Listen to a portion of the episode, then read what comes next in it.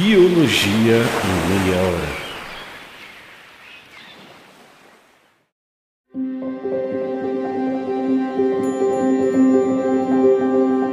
O que é diabetes? Diabetes é hereditário ou a gente pega? É verdade que diabetes não tem cura?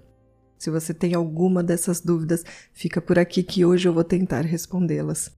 Se você não tem ou não conhece alguém que tenha diabetes, provavelmente então você já deve ter visto em algum filme, série ou novela o desespero de alguém que precisa de insulina ou ainda alguém que precisa seguir uma dieta restritiva para controlar o diabetes. Então, bora conversar um pouquinho sobre essa condição. A primeira coisa que eu fiz foi procurar o relatório de 2022 da Organização Pan-Americana de Saúde, que é vinculada à Organização Mundial de Saúde. Esse documento foi divulgado em novembro de 2022 e traz um panorama do diabetes nas Américas. Na introdução, o relatório descreve o diabetes assim, ó.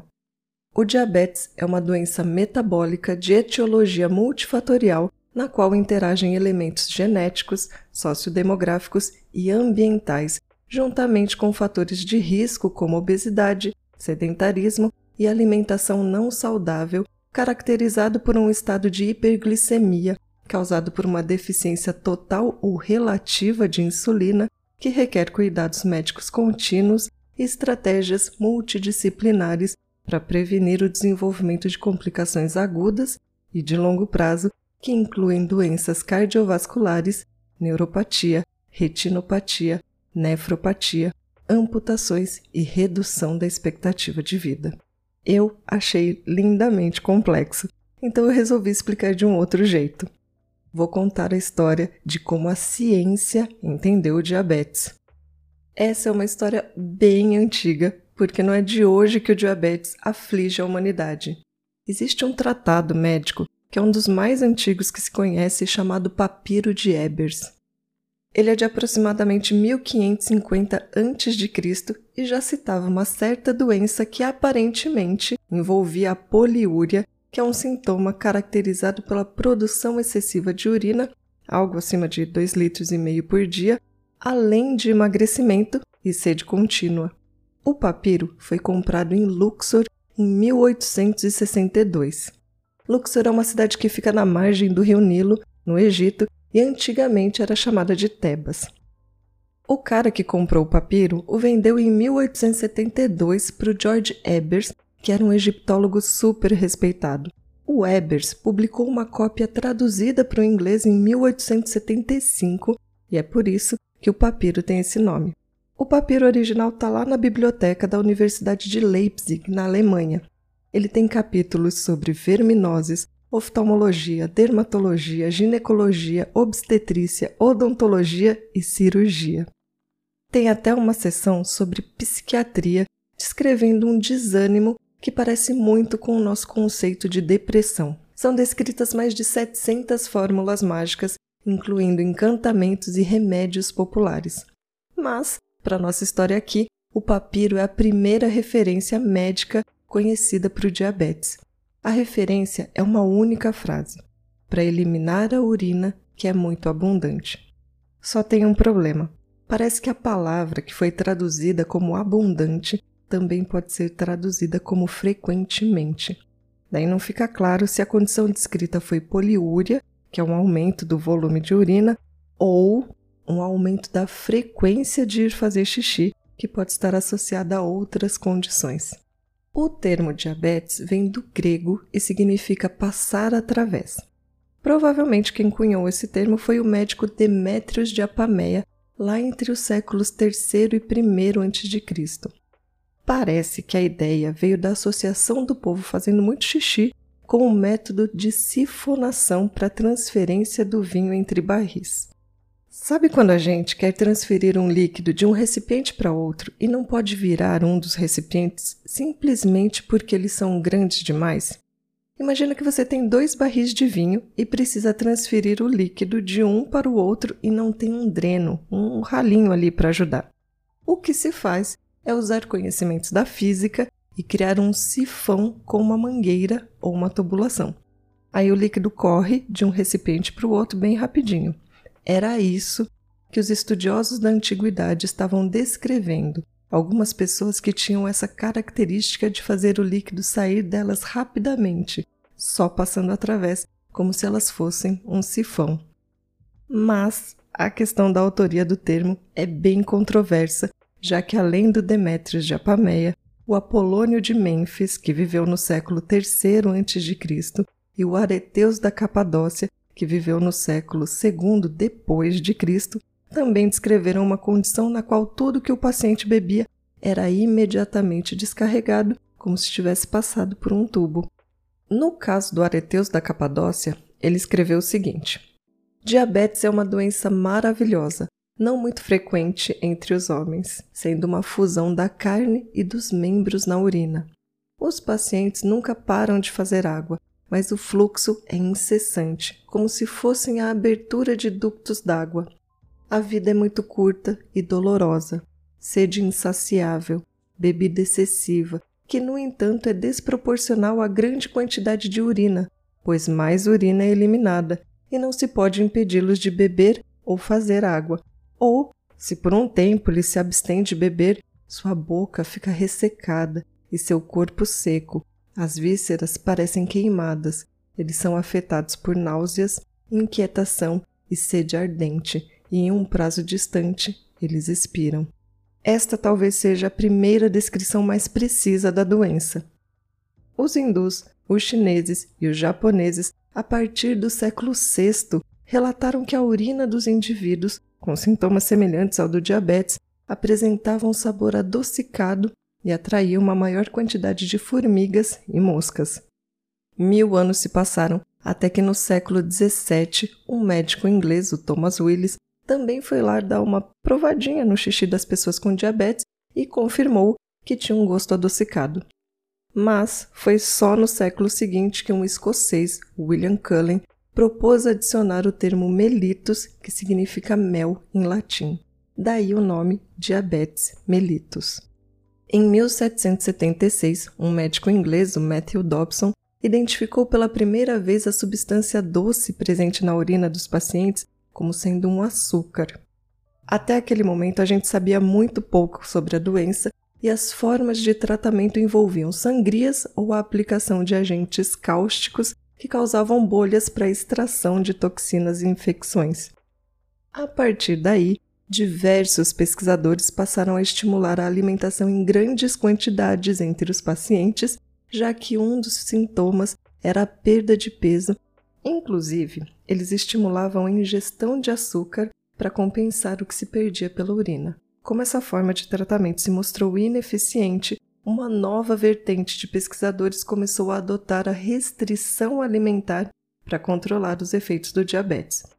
Um desses pesquisadores foi Apollinaire Bochardat, um farmacêutico francês que utilizava um sistema de jejum periódico e sugeriu que atividades físicas poderiam aumentar a tolerância aos carboidratos.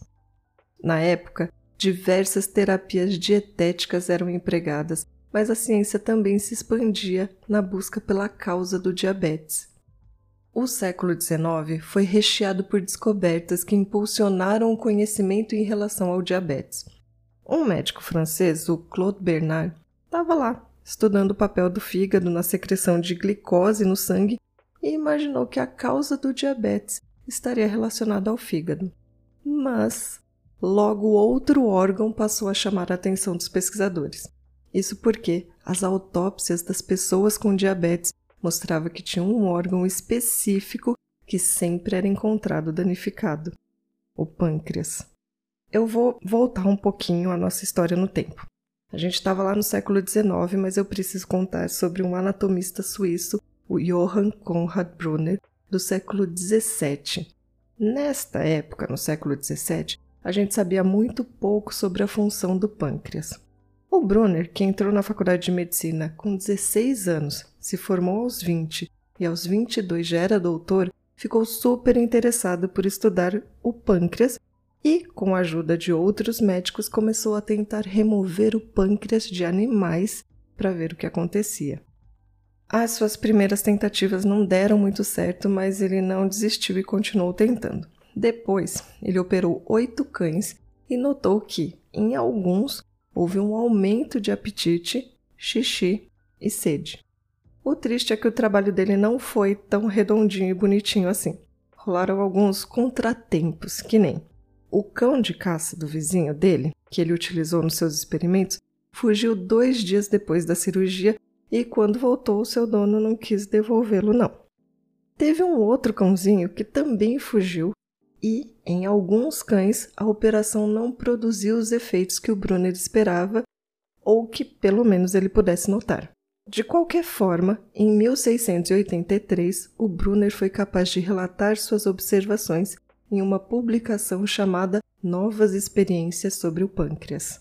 Agora, a gente pode ir de volta para o século XIX, mais especificamente para 1869, quando Paul Langerhans, que era um alemão, estudante de medicina, apresentou na sua dissertação a descrição de dois sistemas celulares, ou seja, dois tipos de células no pâncreas. O primeiro tipo eram os ácinos, responsáveis pela secreção do suco pancreático. Não sei se você sabe como é o pâncreas, então eu vou explicar um pouquinho aqui sobre ele.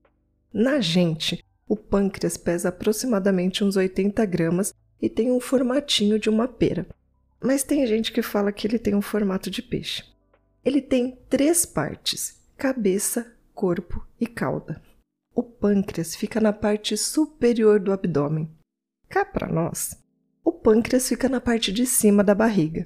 Do meio para baixo da barriga fica praticamente só intestino, pensando no sistema digestório e seus órgãos anexos. Na parte mais alta da barriga fica um bololô de órgãos: o estômago, o fígado, a vesícula biliar e o pâncreas. A cabeça do pâncreas fica pertinho do duodeno, que é a primeira porção do intestino delgado e o corpo e a cauda se estendem quase horizontalmente até o baço.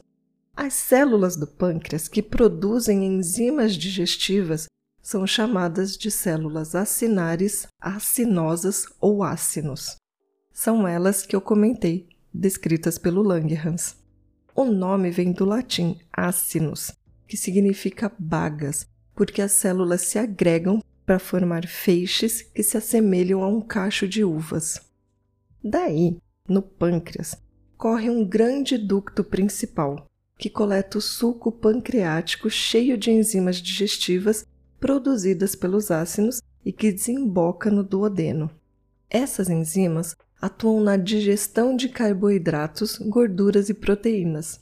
Elas fluem continuamente do pâncreas, por meio desse ducto, até o duodeno. Essa é a parte exócrina do pâncreas, porque ela lança sua secreção em uma superfície, que pode ser a superfície do corpo ou a cavidade de um órgão, e também porque apresenta canais ou ductos por onde a secreção passa até atingir o local onde ela será eliminada. O fluxo do suco pancreático é controlado pelo nervo vago e por dois hormônios que são produzidos na mucosa intestinal. Quando o alimento entra no duodeno, esses hormônios são liberados na corrente sanguínea pelas células secretoras do duodeno. Quando esses hormônios atingem o pâncreas, as células pancreáticas são estimuladas a produzir e liberar enormes quantidades de água, bicarbonato e enzimas digestivas que fluem então para o intestino. No meio desse aglomerado de células acinares estão espalhadas um outro tipo de células secretoras. Agora, espera um minutinho que daqui a pouco eu volto para contar mais sobre o pâncreas. Fala, gente! Você já ouviu falar do CENTED? O Centro de Pesquisas de Alvos Moleculares é um centro de pesquisas aplicadas da FAPESP com sede no Instituto Butantan. Lá, os pesquisadores buscam identificar e validar alvos moleculares envolvidos em doenças inflamatórias, com o objetivo de desenvolver novos fármacos usando venenos, secreções animais, moléculas naturais e sintéticas como ferramentas de estudo. Quer saber mais? Então segue lá no Instagram @centedbrasil. Abraços. Eu estava contando que o Paul Langerhans, em 1869, descreveu no seu trabalho dois tipos de células. Um dos tipos eram os ácinos e o outro, naquela época, ninguém sabia direito a função. Mais tarde, essas células foram nomeadas como ilhotas de Langerhans em homenagem a ele. em 1884, os franceses Louis Vaillard e Charles Arnozan descobriram que se eles fechassem o ducto pancreático, isso causaria uma atrofia pancreática, mas sem hiperglicemia, que é ter muita glicose no sangue, ou seja, ter muito açúcar no sangue. Um outro pesquisador, o endocrinologista e patologista italiano Giulio Vassalli, também descreveu que o fechamento do ducto pancreático resultou em atrofia de uma porção do pâncreas, poupando as ilhotas de Langerhans, e isso não causava a excreção de glicose na urina. Ele concluiu que as ilhotas tinham uma função específica e diferente do resto do pâncreas. Em 1890, dois médicos alemães, o Oskar Minkowski e o Josef von Mering, resolveram remover o pâncreas de cachorros, que nem o Brunner lá em 1600 e tantos. Na verdade, toda a ideia começou com eles discutindo uma outra questão que envolvia o pâncreas: se os ácidos graxos livres eram essenciais para a absorção de gordura. O von Mering tentou resolver essa outra questão fechando o ducto pancreático, mas ele não conseguiu. O Minkowski, então, propôs a remoção do pâncreas em cães para comprovar a hipótese do von Mering. Como Minkowski tinha uma baita experiência na remoção do fígado de pássaros, ele pediu para o von Mering procurar um cachorro para o experimento. Ok, parece não fazer muito sentido, mas o que importa é que ele tinha uma experiência gigantesca com cirurgias em animais. No mesmo dia, o von Mering conseguiu o cachorro e ajudou Minkowski na remoção total do pâncreas. A operação, sem nenhuma preparação especial, foi bem sucedida. Nenhum dos dois tinha em mente a possibilidade do surgimento do diabetes após a remoção total do pâncreas, já que eles estavam investigando outra coisa. O von Mering precisou sair por uns dias e enquanto ele estava ausente, o Minkowski notou que, Após a remoção do pâncreas dos cães, sinais do diabetes apareceram. Começou alguns dias após a operação e durou até a morte do animal. Os sintomas foram a presença de glicose na urina, um aumento na quantidade de xixi e sede, muita sede. Além disso, fome intensa, emagrecimento acentuado e perda da força, apesar da ampla oferta de alimento. Concluindo, o que o Minkowski e o von Mering descobriram foi que o pâncreas realmente estava relacionado com o diabetes. Depois, eles levantaram outra questão. E se eu colocar por meio de uma transfusão o sangue de um cão diabético na veia de um cão saudável? Era de se esperar que nada mudaria no cãozinho saudável. Dito e feito, a transfusão não induziu a presença de glicose na urina do cachorro saudável. Isso porque o cãozinho saudável estava com seu pâncreas inteiro e funcional. Mas, não satisfeito, o Minkowski quis saber: e se eu transplantar uma pequena porção de um pâncreas saudável em um cachorro cujo pâncreas foi removido? Após o transplante, ele observou que não houve hiperglicemia até que o implante fosse removido ou que tivesse degenerado espontaneamente. Isso, com certeza, fortaleceu a suspeita de que o pâncreas produz algo indispensável para o metabolismo dos açúcares e cuja falta causa o diabetes. Em 1901, teve um médico americano, Eugene Opp, que resolveu olhar melhor para as ilhotas de Langerhans. Ele percebeu que os danos causados a elas estavam associados ao diabetes e relacionou o envolvimento das ilhotas com o metabolismo dos açúcares. Em 1906, a patologista e anatomista americana Lydia DeWitt não só observou após fechar ductos pancreáticos de alguns gatos uma atrofia do pâncreas exócrino, lá dos ácidos que produzem o suco pancreático com enzimas digestivas, como também produziu um extrato das ilhotas de Langerhans que foi relativamente benéfico para o diabetes. Em 1908, o médico alemão George Sulzer encontrou resultados promissores com a administração de extratos alcoólicos pancreáticos em cães diabéticos. Ele tratou oito cãezinhos com seu extrato. Os bichinhos até chegaram a melhorar temporariamente, mas depois eles tiveram fortes efeitos colaterais como febre alta. Daqui a pouco eu volto a falar dos user. Diversos pesquisadores passaram a usar injeções de extratos pancreáticos para tentar curar o diabetes. São muitos nomes, muitos pesquisadores, diversos países. É quase injusto não poder citar todos. Porém, outros pesquisadores passaram a rejeitar a ideia do uso de extratos pancreáticos como forma de tratamento devido aos seus possíveis efeitos colaterais. Um deles era o médico britânico J.J. MacLeod. Em 1913, ele publicou um trabalho com o título Diabetes, sua fisiologia patológica. Neste artigo, ele comentou que a secreção liberada pelas ilhotas de Langerhans jamais seria isolada em um extrato pancreático. No mesmo ano, Frederick Allen publicou seu livro Estudos sobre Glicosúria e Diabetes, no qual ele questiona fortemente o uso da terapia com extratos pancreáticos. Só que, Nessa história toda, tinha um outro Frederick, que é o Frederick Bentin, um médico canadense que a princípio não pensava muito diferente do MacLeod.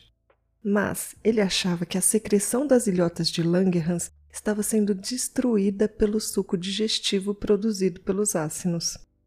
Ele acreditava também que se o fluxo de suco digestivo pudesse ser interrompido ligando o ducto pancreático, o órgão pararia de produzir o suco pela deterioração dos ácidos. Algo que outros pesquisadores já meio que tinham demonstrado. Dessa forma, as ilhotas continuariam a produzir sua secreção, que poderia ser isolada e testada para o diabetes. Bench se uniu então a MacLeod na Universidade de Toronto, que ofereceu a ele um espaço em seu laboratório, cães para serem utilizados nos experimentos e um estudante assistente. Em 1921, Charles Best, o assistente, e Frederick Benton iniciaram a sua pesquisa. No verão daquele ano, eles testaram o extrato do pâncreas de um cão com ducto ligado em um cão diabético. Apesar de uma queda acentuada na quantidade de açúcar no sangue do animal, o MacLeod ficou desconfiado e pediu para eles repetirem o experimento. No outono, eles descartaram o uso da ligação do ducto pancreático e produziram um extrato igualmente eficaz, utilizando pâncreas fresco e resfriado de bovinos ou suínos. No inverno de 1921, o bioquímico James Bertrand Collips se uniu ao grupo, trabalhando no processo de purificação dos extratos. Em 11 de janeiro de 1922, a equipe decidiu testar o seu extrato em um adolescente diabético. O teste fracassou, mas em 23 de janeiro, um novo extrato foi testado. O Colip foi capaz de desenvolver um processo de extração aprimorado para remover contaminantes tóxicos. O novo extrato, mais puro, funcionou de forma eficaz e consistente. Em 22 de março de 1923, foi publicado o trabalho O Efeito Produzido no Diabetes por Extrato de Pâncreas e o termo insulina, referente a insular, ou seja, as ilhotas, foi utilizado para denominar a substância responsável pelo controle do diabetes. Ok, que esse termo já tinha sido usado por outros pesquisadores, como o belga Jean de Meyer, em 1906, e o britânico Edward Sharp Schaffer, em 1916. Mas o povo costuma dar crédito somente para o Frederick Benton e para o J.J.I. MacLeod, que receberam o Prêmio Nobel de Medicina em 1923 pela descoberta da insulina. É lógico que deu briga, né, gente? Teve um professor de História da Medicina da Universidade de Harvard, o Joseph Pratt, que afirmou em 1954 que o Bentin e o assistente dele, o Best, não tinham avançado muito a nossa compreensão do extrato pancreático além daquele alcançado por Zuser em 1908. Aí aqui vale um adendo. Eu disse que ia voltar a falar dos user, né? Então, ele também testou seu extrato em humanos. Em 1906, bem antes do Bentin, o Zuser administrou pela primeira vez uma injeção subcutânea de uma solução contendo extrato pancreático bovino em um paciente diabético de 50 anos com a doença há pelo menos três anos e que já havia sofrido uma amputação da perna. Enquanto a administração do extrato pancreático foi temporariamente associada a uma aparente melhora clínica, o paciente morreu após 15 dias. Já em 1907, ele fez diferente e administrou em um menino de 6 anos por via intravenosa, agora foi direto na veia mesmo, uma emulsão contendo extrato pancreático. Imediatamente houve uma elevação da temperatura corporal associada a vômitos, mas a criança apresentou melhora clínica e aumento de peso. O triste é que o menino teve alta do hospital e faleceu depois. Para o historiador que eu mencionei antes, o Joseph Pratt, quem realmente fez com que a compreensão sobre o diabetes e o uso terapêutico da insulina avançasse foi o bioquímico James Bertrand Collip, que purificou os extratos do Bentin e do Best. A partir disso, foi briga por patente, briga pelo Nobel, briga por tudo. Para a ciência, no entanto, este foi o primeiro passo para o entendimento real do diabetes e para uma melhora significativa na qualidade de vida das pessoas. Existem dois tipos principais de diabetes: diabetes tipo 1 e o diabetes tipo 2. O que sabemos hoje é que a insulina é secretada pelas células beta das ilhotas de Langerhans. Esta é a parte endócrina do pâncreas porque libera sua secreção diretamente na corrente sanguínea. A insulina é uma proteína responsável por intermediar a entrada de glicose nas células, ou seja, ela ajuda o açúcar a entrar nas células. Para isso, a insulina se liga a receptores específicos na superfície das células, agindo como uma chave que ativa proteínas de transporte para isso, a insulina se liga a receptores específicos na superfície das células, agindo como uma chave que ativa proteínas de transporte e permite a passagem do açúcar pela membrana plasmática das células. Para quem quiser saber mais sobre como ocorre o transporte pela membrana plasmática, eu fiz um episódio todinho só sobre membrana. Quando o corpo está funcionando normalmente, a glicose é transportada rapidamente do sangue para dentro das células. Porém, quando não tem insulina no corpo, ou os níveis de insulina estão muito baixos, ou ainda o organismo se torna resistente à ação desse hormônio, a glicose não é capaz de entrar nas células e os seus níveis se elevam no sangue. A condição de não produção de insulina ou de baixa eficiência na sua utilização pode configurar o que a gente chama de diabetes. O diabetes do tipo 1 é uma doença autoimune. Isso significa que o seu sistema imunológico se confunde e começa a atacar as células saudáveis do próprio corpo. Essa imunidade leva à destruição das células beta pancreáticas produtoras de insulina, o que gera uma deficiência de insulina desde o início do diagnóstico. Já o diabetes tipo 2 é caracterizado pela incapacidade da insulina de exercer normalmente suas funções. A resistência à insulina é uma falha no reconhecimento do hormônio por parte dos receptores na membrana celular. Essa resistência pode ser gerada pelo acúmulo de gordura abdominal e está associada ao aumento dos níveis de triglicérides, baixas concentrações de HDL que é conhecido como colesterol bom, e uma pressão arterial elevada. Como a insulina não consegue agir de forma eficiente, o pâncreas começa a trabalhar em excesso para tentar compensar essa deficiência. Mas, com o passar dos anos, pode haver uma redução progressiva da capacidade de produção de insulina. É legal a gente parar e pensar que a descoberta da insulina em 1922 instaurou um clima de otimismo terapêutico. Isso porque até então ela era uma doença aguda e terminal. No caso do diabetes tipo 1, essa condição crônica passou a ser controlável e elevou a qualidade de vida das pessoas. Já para o diabetes tipo 2, cabe um outro tipo de reflexão. Ele representa uma outra face da medicina moderna, que há de tratar doenças crônicas, complexas e associados a ambientes que contribuem para o ganho excessivo de peso e sedentarismo.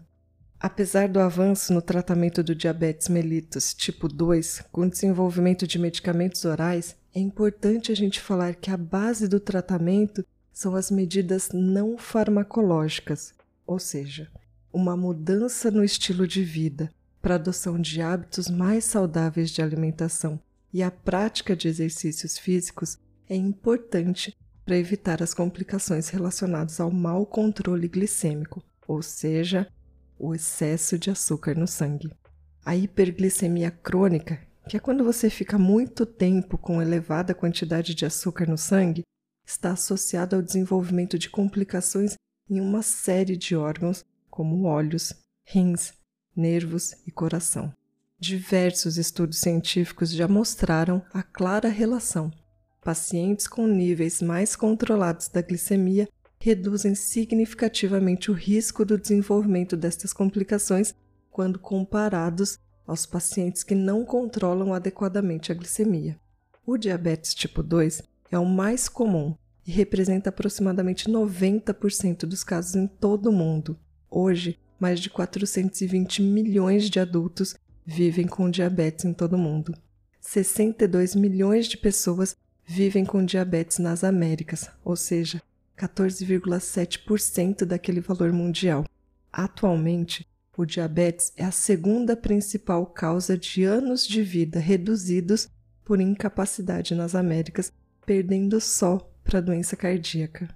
Essa posição coloca as Américas como região com o maior número de anos de vida saudável perdidos por incapacidade ou morte prematura devido ao diabetes em todo o mundo além do fardo da doença, para as pessoas que convivem com ele, o diabetes e suas complicações afetam seriamente a qualidade de vida de familiares e da sociedade em geral.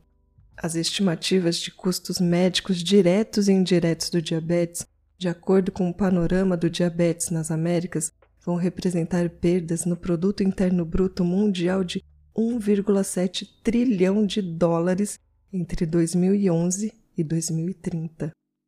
O maior custo estimado foi para o Brasil, de 37 a 43 bilhões de dólares. Eu sou a Mila Massuda e esse foi o Biologia em Meia Hora.